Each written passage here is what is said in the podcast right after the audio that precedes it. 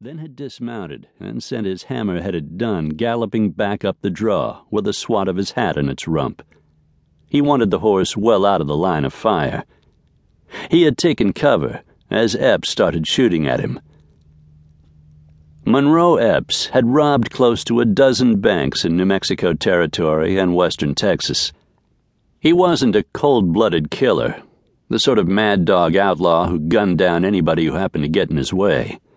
But he had killed a Texas Ranger and an El Paso City policeman during a couple of his escapes. So the Lone Star State wanted him pretty bad. Bad enough that there was a $5,000 bounty on his head. Luke wanted that five grand. It was why he had gotten on Epps's trail and tracked him to that desolate landscape. It wasn't that he lacked a sense of justice or a desire for law and order.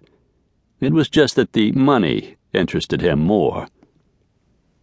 Why would you want to give me more of a chance than all the other men you brung in dead? Epps called. We're a good long ways from the nearest town, Luke replied, and the weather's been pretty hot lately. If I have to kill you, there's a good chance you'll go to stinking before I can get you there and collect the reward. I have delicate sensibilities, you know. Epps let out a bray of laughter. That's rich. A bounty hunter with delicate sensibilities. I guess you're just gonna have to let him be offended if you want to collect on me. Because I ain't surrendering, Jensen. No way in hell. Luke sighed again. You're sure about that? Damn sure. In that case, I guess I'll just have to let a friend of mine give me a hand. A friend? I didn't see nobody riding with you whilst you was chasing me. You're about to meet him, Luke said. I'm going to send him over there to introduce himself. He turned and slid the rifle barrel under the thick, scaly body of the dead rattlesnake. It had finally stopped writhing around in its death throes grimacing again and being careful to keep the barrel in the middle of the snake's body so it was balanced and wouldn't slide off. Luke picked it up with a Winchester and took hold of the rifle with both hands. Epps said, I think the sun's made you go loco, Jensen. There ain't nobody. Luke swung the Winchester in a high arc with as much force as he could muster in his lean but powerful body.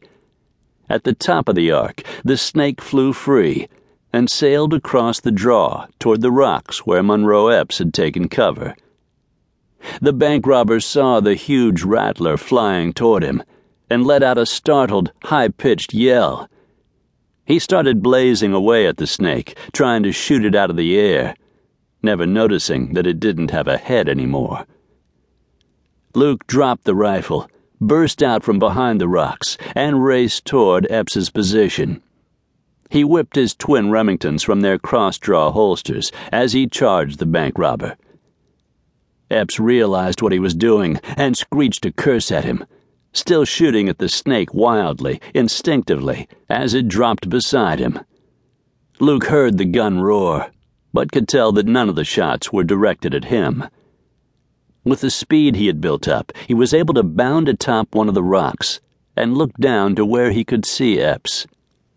The outlaw had shot the already dead snake to pieces and tried to wheel around and bring his gun to bear on Luke. The Remington in Luke's right hand blasted and sent a slug tearing through Epps's left shoulder.